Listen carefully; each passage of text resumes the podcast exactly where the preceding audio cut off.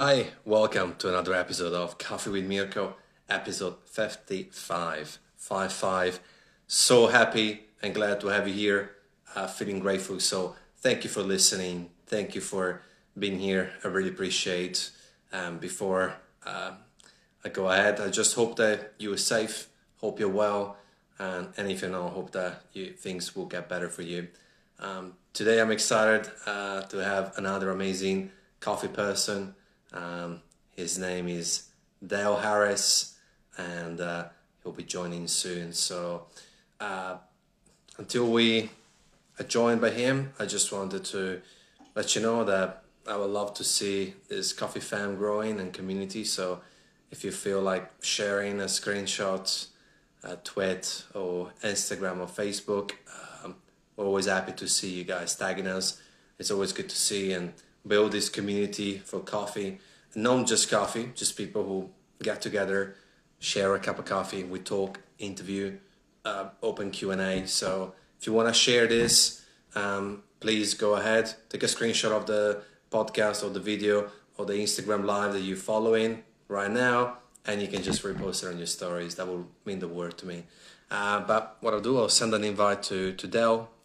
I'm sure he will tune in real soon. I just spoke to him, so that's good. Vag, good to see you. Coffee Junkie, what's up? It's Coffee Junkie is in the house. Brew Shark is in the house. Oast Consult is in the house. Vag, big, big Vag. Um, who else is here? If you're new, just drop in a quick hello. I love to, to meet up with new people. Say hello, say where you're from, say what's good, say what's up. Um, i love to hear more from you. Uh, but yeah, they'll tune in in a matter of minutes. He, he talked to me just a moment ago, so we should have him uh, in a matter of time. Hey, Ki Kanata, good to see you. Lorcan Looney, good to see you. I think you're new here. Welcome. This is a podcast, a live stream where we interview mostly coffee people. Uh, we'd love to get more industries eventually. Uh, today, we're lucky to be joined by uh, Big Dale, and uh, will be will be good format. Usually it's an hour with allowance of obviously Q and A. You from Ireland? Welcome. Great to great to have people from from that side of the world. Uh, we are based in Melbourne, Victoria, Australia, and uh, he is the man. And Broomfield Coffee Artisan Specialty Coffee Roasters based in London. Good to see you, and let's all welcome Dale.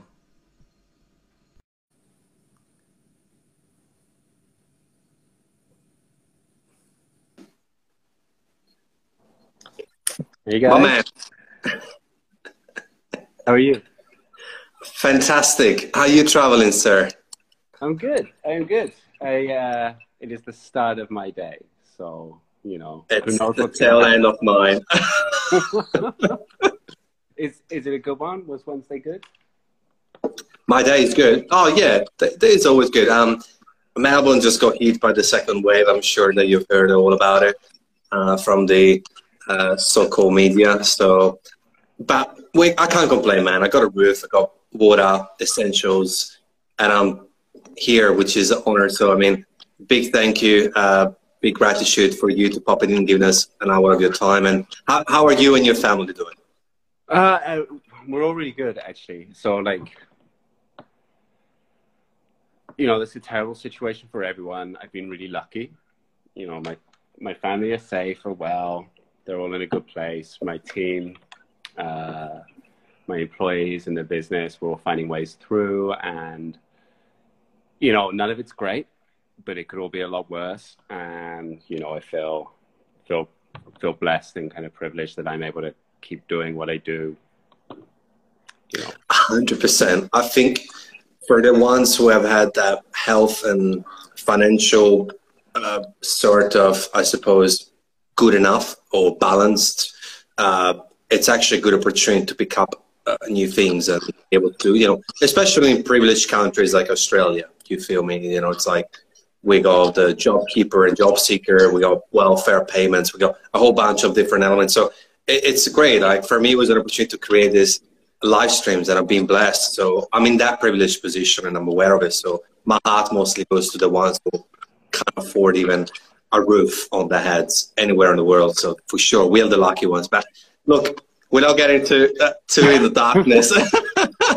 um, look, uh, I'm sure you've answered this question a zillion times, but just to give some context, uh, could you kindly tell the audience that people are going to rewatch and listen to this? Um, how did you start your coffee journey? How did you get started there? So I think I think most people who work in coffee, it was an accident, right?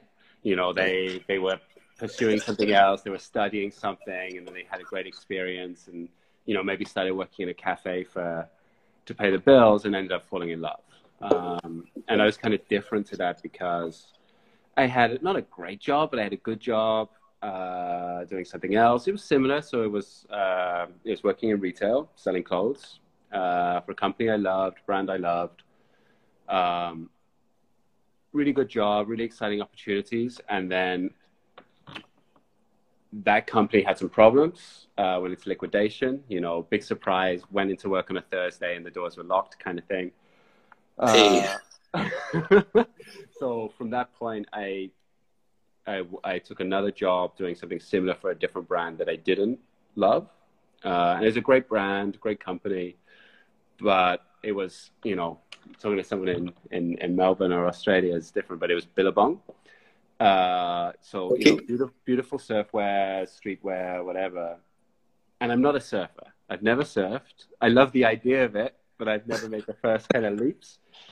So I was missing something. I was like, I knew that there was a quality of product, but because I didn't personally resonate with it, I found it really difficult.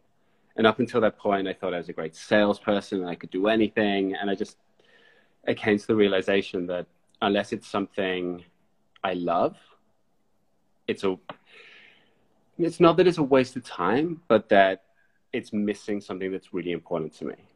And so I had to work really hard to think about what do I want from life? What do I want to do next? Coffee was a was a personal kind of passion, a hobby. And we're talking, you know, very much a home barista. You know, I had a a very cheap espresso machine. I was reading all the blogs. Uh, this was a long time ago, so there was like uh, coffee and AOL kind of forums, and that was what I was doing in my spare time and what I really enjoyed. So, was, how do I make this my real life? And so, my initial dream was, you know, set up a cafe that that matches what I was seeing uh, on blogs or on videos from across the world, but that I couldn't reach in the UK at that time. Because I was, you know, I've, I've, never lived in London. Uh, I was very much uh, in like the rural kind of countryside, long way away from from any big cities. Uh, so I didn't have access to great coffee. Uh, so I was like, oh, I, I should definitely set up a cafe. And if I'm going to set up a cafe, well, you know, maybe I should start working in a cafe first you know, learn learn what it is before I make that leap. And so I got a job working for a chain, uh, you know, wiping tables and working as a barista. Um, and it was meant to be like my my learning period, my apprenticeship, before I did something else. And I've never opened that cafe. There's always been a different adventure, kind of one more step, one more thing I need to learn. Um, so I worked for, I worked in uh, in a chain for a couple years. I went from you know wiping tables, making coffee, eventually managing a few stores. Uh, and through that experience, I learned a lot. But I also realized that I'd stopped learning about coffee and was back learning things about you know how to how to manage staff holidays and rotas and you know I don't know, the pastry fridge and all, all the little things that go into running a shop, but I'm yeah. coffee. So then I looked for an opportunity. I started working as a like a regional trainer for a for a really big company um, in the UK that supplied machines to to McDonald's. They did the servicing for Starbucks, uh, but they also had a large coffee supply to kind of catering companies and things like that.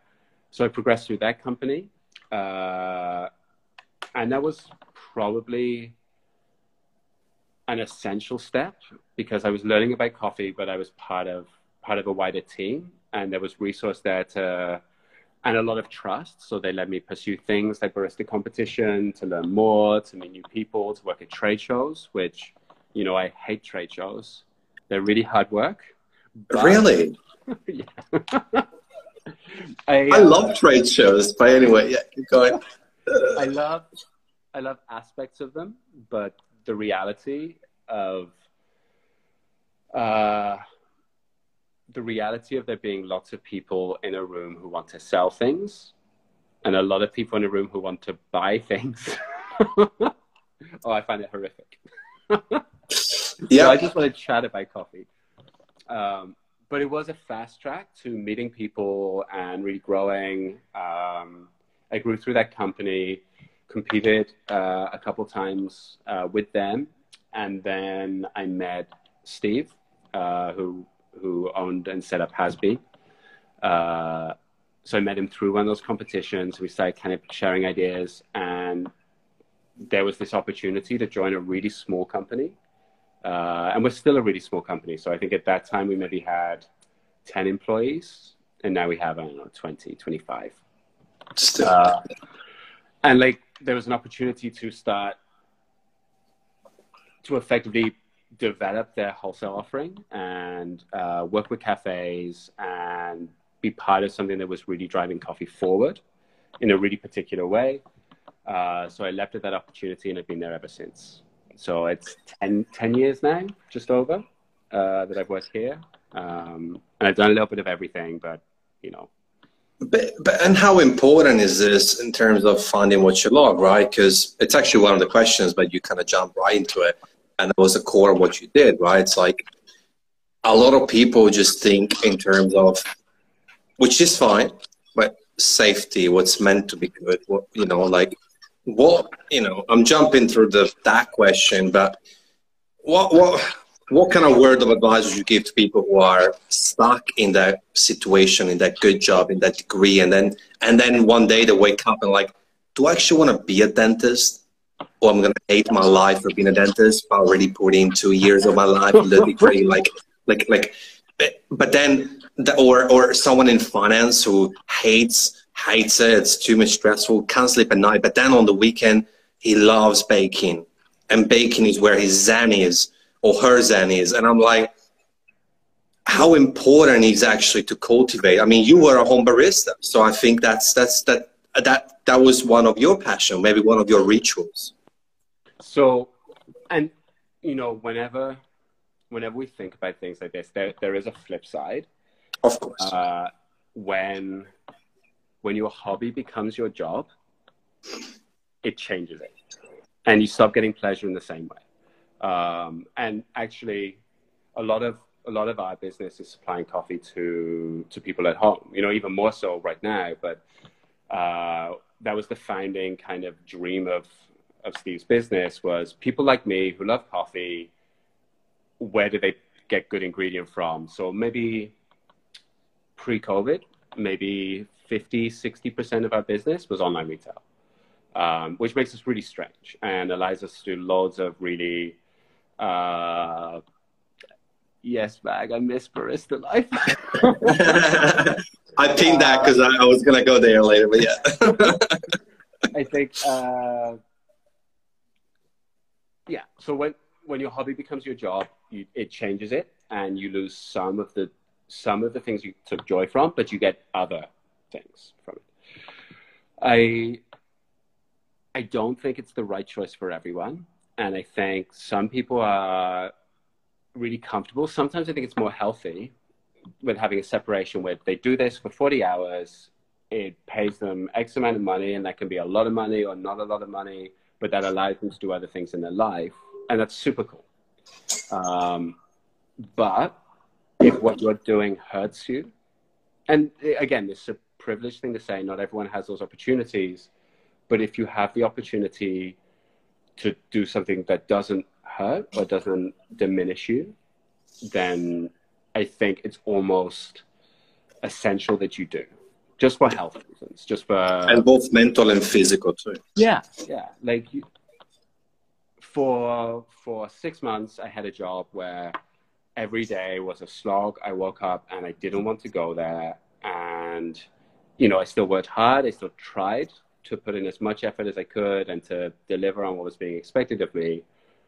But it was burning me out and definitely hurting me and diminishing me as a person. I didn't have the capacity to, I didn't have the extra energy to be creative or think about it in new, exciting ways because I was just, just doing what was expected. Whereas I started working in coffee and the whole world was open. I could learn anything, I could uh, push it in different directions, and that makes you want to push, you know? And a little bit of it is the difference between school when you're at school and you don't have a choice and you have to do lessons you like and lessons you don't like and maybe university or later later in life when you go on and you actively choose so i'm i'm right at the beginning but i'm taking spanish lessons and it's really difficult but it's not hard because it's some it's somewhere i want to be i'm getting pleasure and joy from the challenge so it's a different experience than having to learn French or Latin as part of your, your education, you know? And I think a law has, an, has, has to be an entanglement with purpose, right? Yeah. In the sense of um, me and a mate were discussing the whole concept of 30 day challenge. I think a 30 day challenge itself lacks of something if you just write it up because then you're kind of looking forward to finish it. Yeah. So, for instance, let's say the cold shower challenge, right? Yeah. Someone like Greta Thunberg would have that as a pinpointed or pinned accessory to her overall mission because cold showers also represent saving energy and being good for the environment, less water wastage. Yeah. Versus you going ahead with different things without purpose, then became it makes it it's unpleasant. So for you, Spanish, I'm assuming it makes sense because you deal with a lot of farmers and a lot of uh, producers and a lot of people who speak Spanish as well. So there's also a little bit of purpose behind learning Spanish. I'm assuming. Yeah, well, I mean, that for me is uh, less so in my, you know, less so in my my day job, but more when I've traveled and when I'm uh, talking at barista events and things like that uh, I've been in a couple situations where I've been the only uh, English speaker in a in a hall in a conference. Uh, I was I was actually at a I was doing a, a food event in Cuba, and in the evening, as part of that food event, it was uh, we were invited to the Spanish ambassador's residence, and all these chefs and all these people, and I'm walking around this beautiful garden and everywhere around me, there are people having great conversations that I was excluded from. You know, I, I knew nothing of what was going on. And number one, it makes you think, you know, we're so, like, the whole world is so English focused. There's so much uh, freedom in that, in being able to talk to almost anyone and they'll understand you and you'll learn something. But you also miss something along the way by not, uh, not being able to engage with people in the way they speak uh, there's an obstacle created. Um, and I didn't want, I don't want to be stuck in that situation, you know, and it's going to take me four or five years for that to be not a problem anymore, you know. Yeah. But that's a that feels like a worthy investment, so that I don't feel like that again, and so that I get to learn and I get to grow. Um, sorry, all the notifications keep pushing up. That's okay. Uh, I think in terms of purpose, uh, so there's there's a book by Daniel Pink called Drive, and it says that most people are motivated by three things, uh, which is mastery, autonomy, and purpose. You know, you want to feel that you're good at what you do. You want to feel that you have control over how you're going to do it, when you're going to do it, or at least an element and a feeling of it. Uh, but you want it to be for something. And you know, through through my life, I've I've definitely had, you know, ebbs and flows of really feeling engaged with what I'm doing, Uh, and sometimes it's about you. It's sometimes it's about changing your perspective on what you do. Sometimes other things in your life are really hard, so you you begin to lose your way. You, you can't quite see it. Uh, and that's the hard thing is determining whether it's whether it's real or whether it's not. And I think always it's a little bit about the story you tell yourself. And as long as you can believe in that story, it doesn't matter whether it's true. But if you can't believe in it, then that's a bad place to be. Uh, I also think money is very transitory. You know, it comes, it goes. Whatever you've got, you spend, or you find ways of using, and you you normalize really quickly um, to whatever you have. You know, and right now everybody is is doing that, and it's not easy, but you adapt to your situation, you adapt to what you have, you find ways, and so chasing money, particularly like lots of money, like very few people in coffee are uh, crazy rich, right? Uh, probably no one. uh, I think. Well, unless unless we're talking about big chains of coffee. But you know, even then, the, the corporation might be might be really wealthy. Uh, maybe there's one or two people at the top, but they have their own problems. You know, it doesn't it doesn't seem to solve anything. Um, and in terms of making a change, you said, you know, if somebody's you know qualified as a dentist and they're doing it and they hate it, all of that effort that they put in, all of that uh, time is gone. They can't get it back whether they use it or not. It's a it's a sunk cost that got you so far, but if it's not put you in the right place, there's no point uh, factoring every future decision based on the mistakes or the decisions you made in the past. You know, and and that can be true right now. So you know if. Uh, if things within my job right now or within coffee even stop stop giving me joy or stop giving me enough reason to go there's there's this mountain to climb or there's this journey to go on uh, it doesn't matter what i have here i should leave it behind yeah it's, it's my perspective not, not right for everyone but of course oh, oh yeah this is these are conversations and these are obviously things that we, we share and I think at the end of the day, my, my purpose of this, doing this, is just adding value to at least one person. And even if that one person is either me or you or, uh, you know, VAG or whoever it is, or person is going to listen to it in a week time. Um, I, I think something that I've been really blessed with, because no parents are perfect, but what I always loved about my parents is that whatever I would tell them with, they might share their opinion, not impose it, share it but the last sentence would always be are you happy? Right?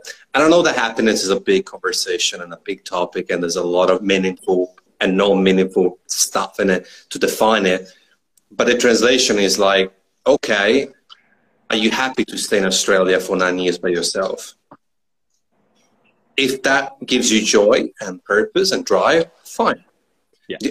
I think it's important. You know, when I when I told my mom and she's a teacher that I wasn't going to pursue my studies, I'm not, I wasn't going to uni because personally I saw uni as a limiting amount of doors for me because I'm, I'm a people person. For me, I was more about I can't pinpoint something at one stage I wanted the doctor, and then I watched the video for of a autopsy, and I was like, uh, uh-uh. uh, bye bye. that's it. That's it. That, that not happening. Um, so I was like, and then it hit me. I was like, if I go narrow it down, a lot of doors are going to close. Yeah. And what I learned um, is that ultimately, it, we're so people focused, so people driven. A lot of industries are that that personality factor, those people skills, and the actual work experience comes in more handy than a lot of things. Obviously, uni is essential for a lot of jobs. Surgeons, doctors, engineers, architects. I get it. Um, but then my mom was like, you know, she put her ego on the side because she's a teacher. She she studied for living, right? She loves it. And she just said, Are you happy? And I was like, yeah, happy with my decision. I went, started working in wine, and then I came to Australia a year later. So, yeah, so that that I think that's another element to it as well. If you can't sleep at night, uh, you're a little bit in trouble. I think. Yeah.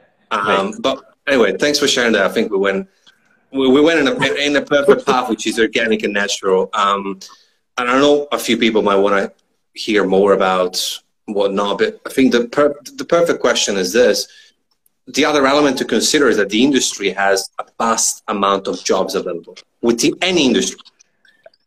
How important is to choose the one, the right one? And I think starting from washing dishes, it, it, it really helps to start the foundation, but also to kind of understand that there's different avenues. You don't have to become a barista champion. We're gonna touch base on that because I'm sure people want to hear about you in 2017. But like, you don't have to become a roaster. You can become a coffee blogger. You can become a coffee writer. You can become a coffee photographer. You can become. How important is to define that? And what's your core passion? So, I think one of the joys of coffee and one of the reason why why it attracts so many kind of diverse people with different backgrounds and ideas particularly so uh, if you talk to if you talk to baristas about what they studied at school you find out that there are all kinds of people. There are people who studied architecture. There are people who studied medicine. There are people who you know wanted to act and wanted to uh, or were to chefs or whatever. Um, coffee is one of those things, and there are, there are lots of other things, but it's it's a product that connects so many different worlds. Uh, it connects people, uh, or just that very basic idea of taste. Uh, the the cafe, in particular, attracts uh, that kind of social aspect. People who want to spend time with other people. Um, you know, right now we're it's really clear that there's a difference uh, between the experience of drinking coffee and the experience of having coffee in a cafe. And I think, I think it's a really healthy thing to to understand or separate that you the ex, the experience of being in a cafe can be good regardless of the quality of coffee. You know, you can have exceptional coffee at home that is missing something uh, because you're not surrounded by other people also enjoying it or the conversations, uh, particularly the conversations not about coffee. You know, it it exists as one aspect of a of an environment as a universe or whatever. When you're making coffee at home, uh, it can be really pure. It can be about you know when I was a home barista, uh, when I was first starting, it was very much about physical skill and understanding that if I did something differently, I could control the result. Which is the same as you know home baking or or anything like that. When you when you understand the the relationship between what you do and the results you get, and that you can change it really quickly, and it makes things better for you. That's a that's a wonderful thing that you can fall in love with for, forever. Um, for me, the the passions that I find in coffee, one is sharing with people so I love I love talking to people about their flavor experience, what they're tasting, where those flavors have come from. Not so much about right answers. So it doesn't need to be that we agree on what something tastes of. But when you're talking about flavor and somebody thinks something tastes of something different and you talk about why, that can be incredible. That can open up stories from their life, different things they've tasted, things you've never tasted. It can it can be a gateway to understanding other people and it can be a gateway to, to sharing your your wider ideas. You know, be that, you know, big things like your purpose, what you think coffee is for, what you think service is for. Or it can be really small things like, yeah, you know, like I really dig this coffee. I'm not sure why. This is, you know, whatever. Yeah. And um, Vag just asked, uh, thanks for that. Uh, what advice would you give yourself 10 years ago when you started your coffee career? Which is a great question. I think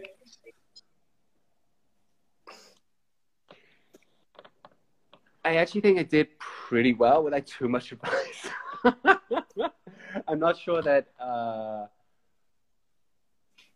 I'm not sure that anything would have really uh, would have really helped more than maybe maintaining uh, a really open attitude. You know, you cannot predict the future. You cannot you cannot really choose what's going to be the most valuable thing. Um, and if we look at competition, you know, there are competition was really valuable to me. Uh, is a really good way of learning and pushing myself forward, uh, or pushing myself into difficult situations to learn, grow. Um, everything that went wrong in competitions for me in the past helped me when I succeeded. And I couldn't, I, I definitely believe that I would not have won WBC or succeeded at WBC had I not made all the mistakes I'd made the years before. So even if I'd have made it to uh, what, uh, Dublin was the year before. So had I made it to Dublin, I do not believe I would have won because I needed to make the mistakes that I made that year to think about coffee in a different way, to to learn a few more things to help me succeed the next year. And that's really hard because that suggests that all you need to do is just keep going. And I love the you know, and I have this conversation with lots of people and they go, you know, oh, it's you know, persistence, uh, you know, great story of just working through it um, and I don't think that's the right solution. I don't think everybody should just keep working forever at something that has no guaranteed result. Um, winning and success and all those things are a uh, they're almost an an unintended byproduct of what you're really succeeding with, what you're really learning.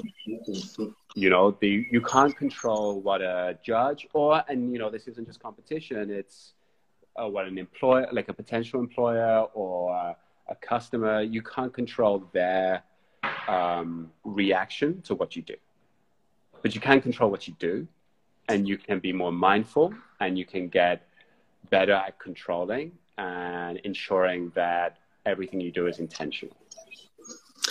That's right.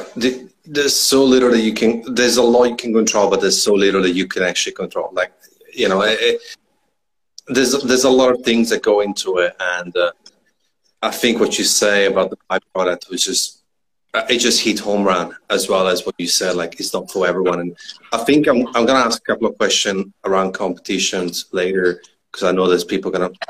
They, I I know they want it. I can go deep philosophical, but I know they want it. Uh, but where are the half, halfway mark? And usually ask the out of the box question to all my all the people that come on here. Um, if you could, sorry, coffee is being brewed, which is that's great. okay. it's a it's a good it's a good time. Um, if you could, who would you like to have dinner with? And it doesn't have to be coffee. Anyone. Whew. So right now, uh, because I'm playing with lots of uh, lots of silly things and uh, drink related things. Uh, I'd like to have dinner with a guy called Dave Arnold, who uh, used to primarily writes about cocktails and works with drinks and with uh, creates weird things for food and weird things for, for beverage creation. Um, he wrote a really good book called Liquid Intelligence and has run some some pretty cool uh, bars and projects. Um, he's somebody that I'm I'm I'm learning a lot from right now, and I'd love to just ask all those other questions that you don't get from the books or from the blogs or whatever. Like, yeah, but really, like, how do we do this? And, um, honestly, like, what, and again, this this ties to being open. It's like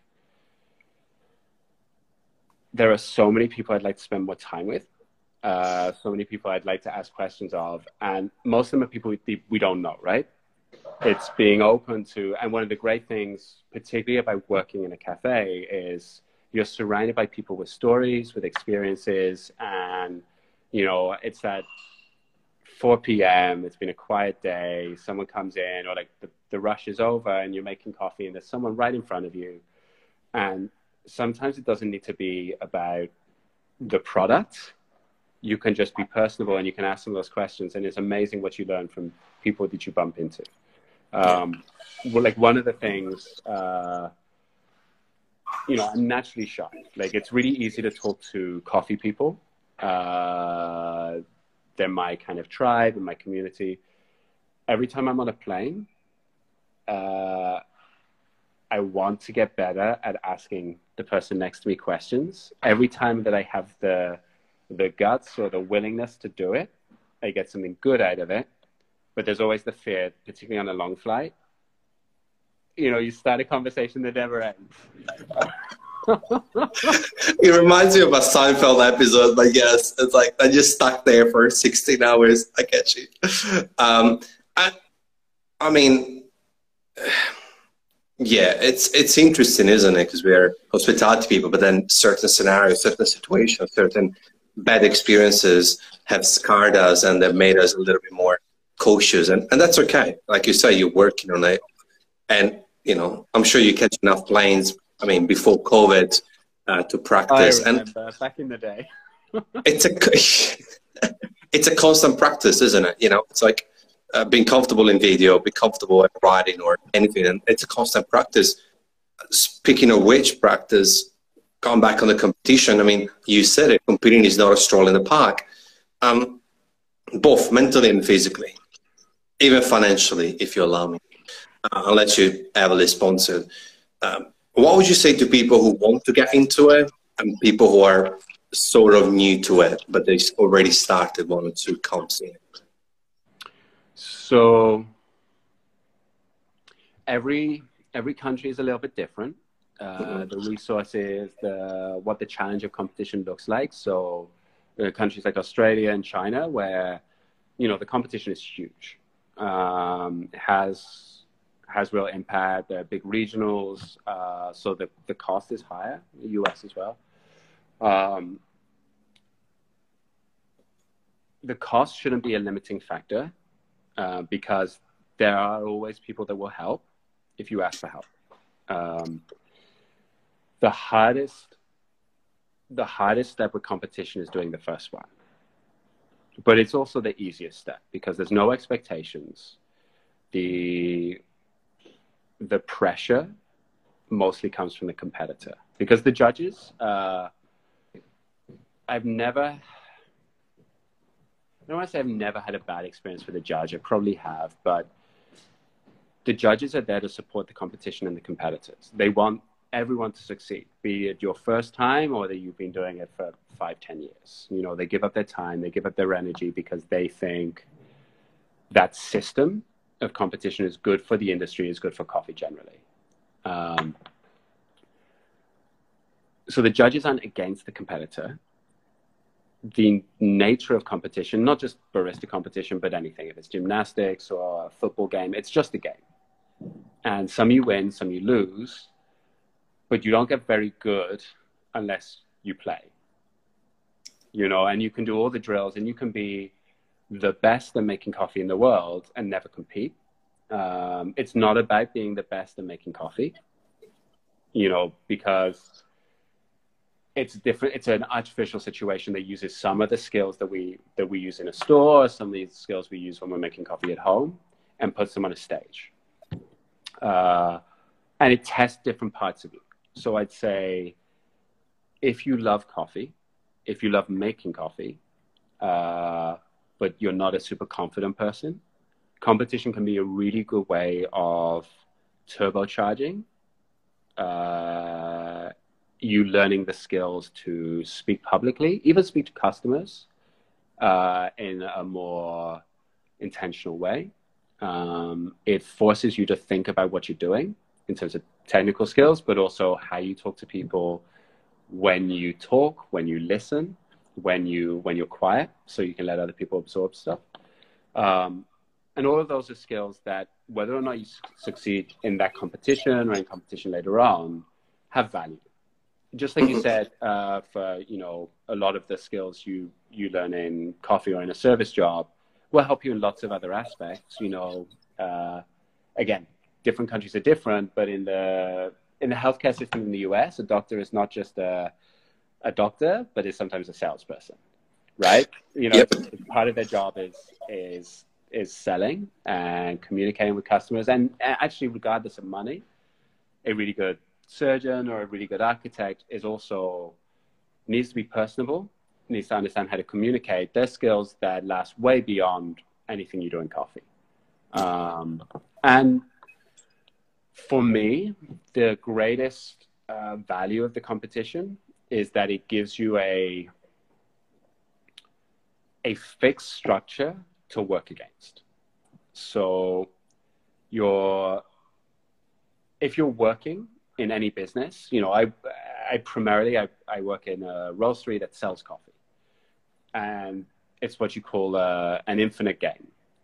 So it's never going to end.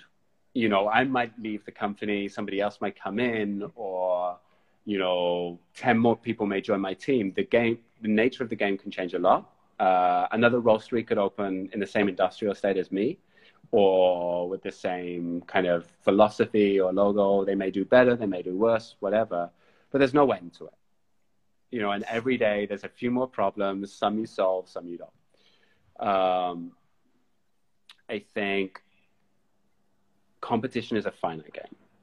So you know that for three months, for six months, you're going to be focused on something. There's an end to it.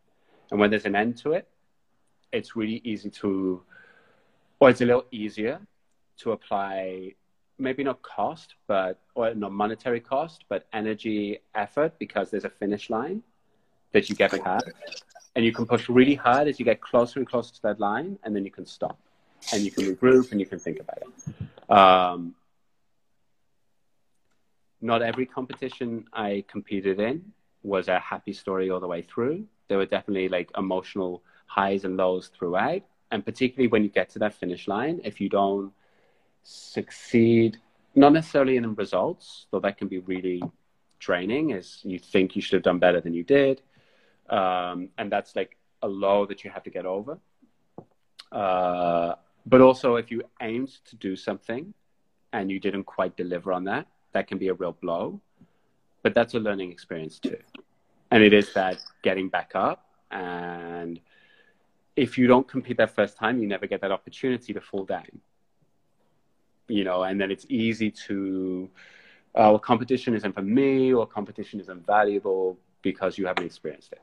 Um, I'd much rather everybody had an opportunity to compete once and just try it on for size, see how it works. It's one of the things that, um, you know, I dislike latte art throwdowns for two reasons. One, I'm not very good at it. You know, it's not it's not my thing. Uh, I wish I was good at it. You know, and it's something that I always think. You know, maybe tomorrow I'll start putting a little more effort into into really developing that skill. Um, I also dislike it that you know it's an excuse for us all to get together, normally late at night, so that we can spend time together. You know, the, the pouring of patterns is rarely the reason we're there. Uh, and I sometimes I hate this fact that oh we all need an excuse to get together. Maybe we should just get together. You know, we don't need to be making drinks all the time. Uh, but That's a good point. a latte throwdown, a cupping competition, uh, even a pub quiz. You know, any of these things that get you working with a team and thinking from that perspective are good processes to go through to get towards something else. You know, and you try it on for size and you learn a little bit along the way and then you go, what would I do differently next time? Or how would I test myself differently next time? It's it's it's it's a it's a it's a constant construction site, isn't it? Because ultimately, a the competition it's a it's it's not a landing point. It's a it's not like this. It's it's it's a departure, right? Because even after winning, then a lot of things happening, or even after losing, it's a constant working because then then the bubble pops and you go back at wholesale roaster, yeah. barista, yada yada yada. Um, so I, I, I just admire the fact that I, I think your emphasis on just do and compete, just almost like not to get it out of the way, but just to understand whether it's your jam or not, because you might hate it. Or, and also, it allows more and more people to be more comfortable at giving it a go. And that's why I like the rising of any age competitors and much more more female representation across a fairly fairly new competition anyway because uh, WBC hasn't been along 200 years. So yep. in a 100 years' time, it's going to be a different beast, a different animal.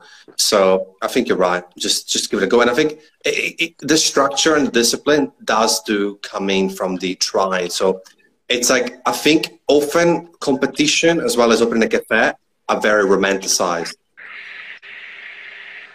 It's when you start from the dirty side streets, corners on both ends that you get a taste and then you start building on it. So yeah. wash the dishes before you open a cafe. Start with some little competitions, whether it's online or whatnot, or compete with yourself first in the mirror before yeah. you even dream of holding the trophy that you held in 2017. Yeah. I think those are essential. Uh, and just a couple of quick questions. Um, I think Herman Bale asking Dale, when was it your first time to compete, or how was it your first time to compete? I think it's an incomplete question. So, first time I competed was 2000, 2009. Yep. Uh, I'd watched. I had seen or I had an understanding of barista competition as a thing from maybe 2006, 2007. I had seen aspects of it and things I was reading. In 2008, I watched the the national finals in the UK, uh, and it was in a catering equipment trade show. It was a little smaller at that time, but I, from watching it in person, I, I maybe understood it a little better than when you see it through, particularly now. So if you if your only experience of competition is through the pretty slick videography from every national competition. You know, they all look like huge events. It looks like there's so much lighting and camera work and pressure. But then when you actually go to some of the particularly regional competitions, you'll see that actually it's in the corner of a room, there's 20 people watching. It's it's a big deal for us, but it's not a big deal in the grand scheme of things. And it makes it feel a little more accessible and a little more realistic to try. Um, my first competition was a was a regional in the UK. There were maybe twelve people competing. I am still really close friends with I don't know six, seven people that I met either at that competition or once I'd registered for it. In the process of registering for it, there was like a a little Facebook group. So I was chatting to a couple of the competitors and volunteers. Uh, actually, Matt uh, Matt North, who's on there, who's a, who's a really close and old friend. Yes, Matt. I think I met. I'm not sure whether I met Matt for the first time at the competition. I think just before they did a like a barista jam kind of warm up educational thing, and I met him there. Uh, but I could reel off the names of the people who competed that day. Some did well, some didn't. I did well enough, you know. And I think one of the great privileges was that first competition when I wasn't really experienced. I didn't have a great understanding of coffee. Uh, I had a pretty good understanding of how to make coffee on a machine, and I'd seen enough videos or enough people doing it uh, that I understood the structure a little bit. I came, I don't know, second in my regional. I do know, I, I remember it really well.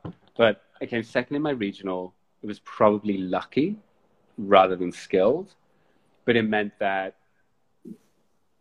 during my feedback uh, from the judges, uh, I was in a really positive place. It was like I'd done better than I expected. I learned some things along the way. There were some clear mistakes I'd made that I could learn from and do better.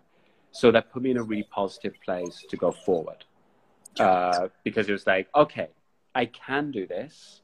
I can definitely do it better if I work harder at X, Y, and Z. Um, and I think one of the great one of the great uh, realities of the judging community is they tend to be uh, really supportive of new competitors, really honest, and uh, there is a standard that is expected. There is yep. a you know, and anybody at any level of competition, they'll look at their scores and they always feel a little mean because the scoring scale starts at unacceptable and unacceptable, acceptable, average. And what is average, which gives you two points out of six, which feels really hurtful. You know, no one wants to be average. But average is what most people are. You know, that is that is the standard in the world, is average. And when somebody scores your milk drink a two for visuals or a two for flavor, it's not a damning criticism. It's not you're useless, you don't have it in you, but it feels like that. Um, what they're saying is, you know, I could have got that in any cafe. In a good cafe, that's what I've, I would have been served most of the time.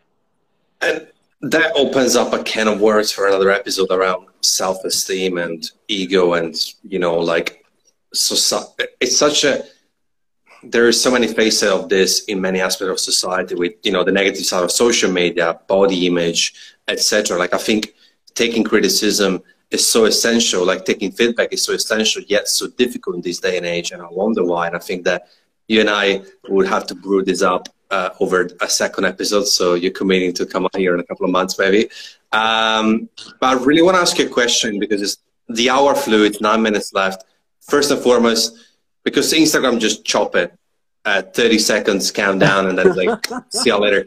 So first of all, thank you. I'll, I'll shoot you through a DM. Um, keep the thanks quick and easy. But I know this is a topic that dear to you, dear to me. We give coffee for granted.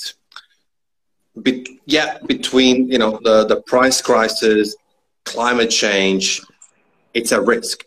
It's undeniable risk. It's undeniable underpriced and climate change, whether we like it or not, stuff is happening at farm, farmers can see. Um, what could be the single most effective action or change that someone could do to help the whole ecosystem? A barista or a consumer? Probably consumer, because the small. There, I think consumer and yes. So, but, as a barista, uh, one of the things that I that I talk about a lot is you have power to influence consumers. You know, yeah. you are particularly in in somewhere with a strong cafe culture where people are buying coffee from baristas, they're buying it by the cup. You have that opportunity to help them understand the value of coffee, to give them a really good experience that adds value. Um, the world has changed. You know, the world changed really quickly three, four months ago. And what we, what happens in the future is a choice. It doesn't need to be what it was before. Uh, we can set new rules and we can do them completely independently of other people. Um, one of the big, one of the big problems we have in coffee and in business generally is businesses are fighting to to achieve value for themselves, and normally the there is a bit of a race to the bottom in that, that if you can lower your cost or lower your price point, you suck up more value and your business gets stronger than your competitors, right? But that's a really bad system when all of the value that we have, all of our wages, all of our nice cafes and nice equipment, all of it is paid for from the effort of not just the farmer, but the farm laborer. All of it is, all of that value comes from work that's done at origin. And I don't want to get diverted, but if we look at kind of uh, the questions that have been not raised for the first time, but the, the priority of thinking about them has been raised because of Black Lives Matter and stuff like that. There's so much, there is systemic inequality in coffee. Doesn't matter how good we are, doesn't matter how well intentioned we are, our entire industry is built on a model that extracts value from literally from places, from soil, rips that value out and repackages it so that we can sell a nice cappuccino and get a bit more money for our marketing budget so we can sell another cappuccino tomorrow. And we need to change. Yeah. That, that, that's perfectly said. Yeah. And whenever you look at a graph or a diagram of where the value is, you know, and this is what the consumer often does is oh, why am I paying $5 for a cappuccino when I know it costs 30 cents to make it? And they miss, and it's really hard and uncomfortable to communicate. Well, there's the rent and there's the staff wages, and actually, there's a reason why only a small amount of that value goes back to the the producer or whatever. Like there's lots of costs involved in selling that cup of coffee. If we if we could increase the value that we're charging for coffee and paying for coffee and keep that additional value and pass it all the way back, an extra five cents makes a real difference if it goes all the way back. The problem is how do you transparently and honestly share that all the way through? And we need so much more clarity, so much more honesty in how we structure our business, structure our building to make that happen, uh, structure our, uh, the economics of coffee to make that happen.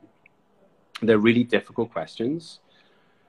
There is no one answer that will solve it, but we need to be using this opportunity we have as we rebuild to rebuild in a way that matches our values and our purpose. You know, we can bring it back to all those things we were talking about at the beginning. Oh yeah, yeah. So, uh, my business uh, has been is we are not focused on the best coffee in the world. You know, the best coffee in the world is just like the best wine in the world is the most expensive, the fancy thing, the thing that everyone's talking about this week, and then next week it's something different. And there's nothing wrong with that but there isn't something innately valuable in that for me as a person. Uh, our business focuses on relationships. So we buy from uh, very roughly from 30 to 40 different families, people, companies each year. Uh, that's our coffee supply. And each year we want to put a little more value towards those people so that they can invest a little more in improving quality that we benefit from. You know, it should be a cycle where our work supports their work that supports our work. You know, yeah.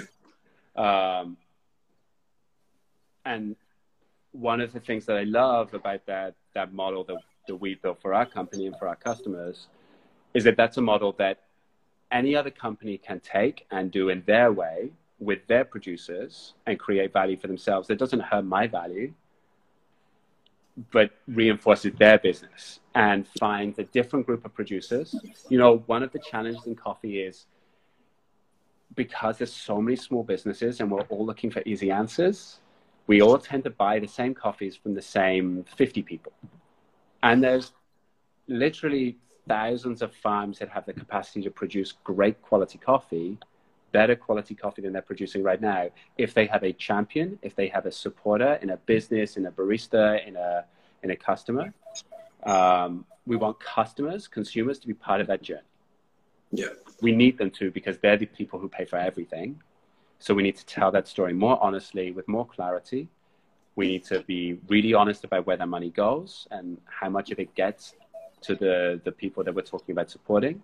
Um, and we need to we need to make change now like it's not enough to have good intentions if the work we're doing today doesn't support that we need to change the work we're doing today not in a year's time not when we can afford it now no. On that note i think there's not much i can top there. I i i you just said it beautifully, and I think aside from the fact that we got a minute and ten seconds left, I think that it also comes down to how the consumer, how we, you know, offer that to consumer, the overall experience, the people connection, the, you know, make their day and show them the value. I think there's a lot of companies that are doing it well on a marketing point of view. There's companies that are doing toilet paper and I received this. is The only spam email that I received, and I don't flag it spam, is from Who Gives a Crap. It's called, and yeah. like I'm sure you know them, and I'm sure there's, you know, I'm, I'm not, I don't know them, but I'm, I'm literally just a customer, and I think that how it's projected and how clear it is and transparent. Uh, I mean, to a degree, I don't want to get into that detail of that company. It's, it's super important, like you said. So, on that note, um, yeah, thank you, Dale. That was amazing. Uh, I barely read my question, which is my favorite part when I do interviews when I don't need to read questions. It's so super organic. If it wasn't, that's still okay. But yeah, we have 28 seconds left. Uh, thank so, you. It was such a pleasure. Any questions that, that you have that you did that you wanted to ask you didn't get to, or any of the ones from from the guys and girls watching, um, send me a DM with a list of them, and I'll fire you back something written, and then you can you can post it later. It's, um, Legend. it was really cool to talk to you and to to you know to a different audience in a different time zone. I know. Thank you, buddy. You're a legend.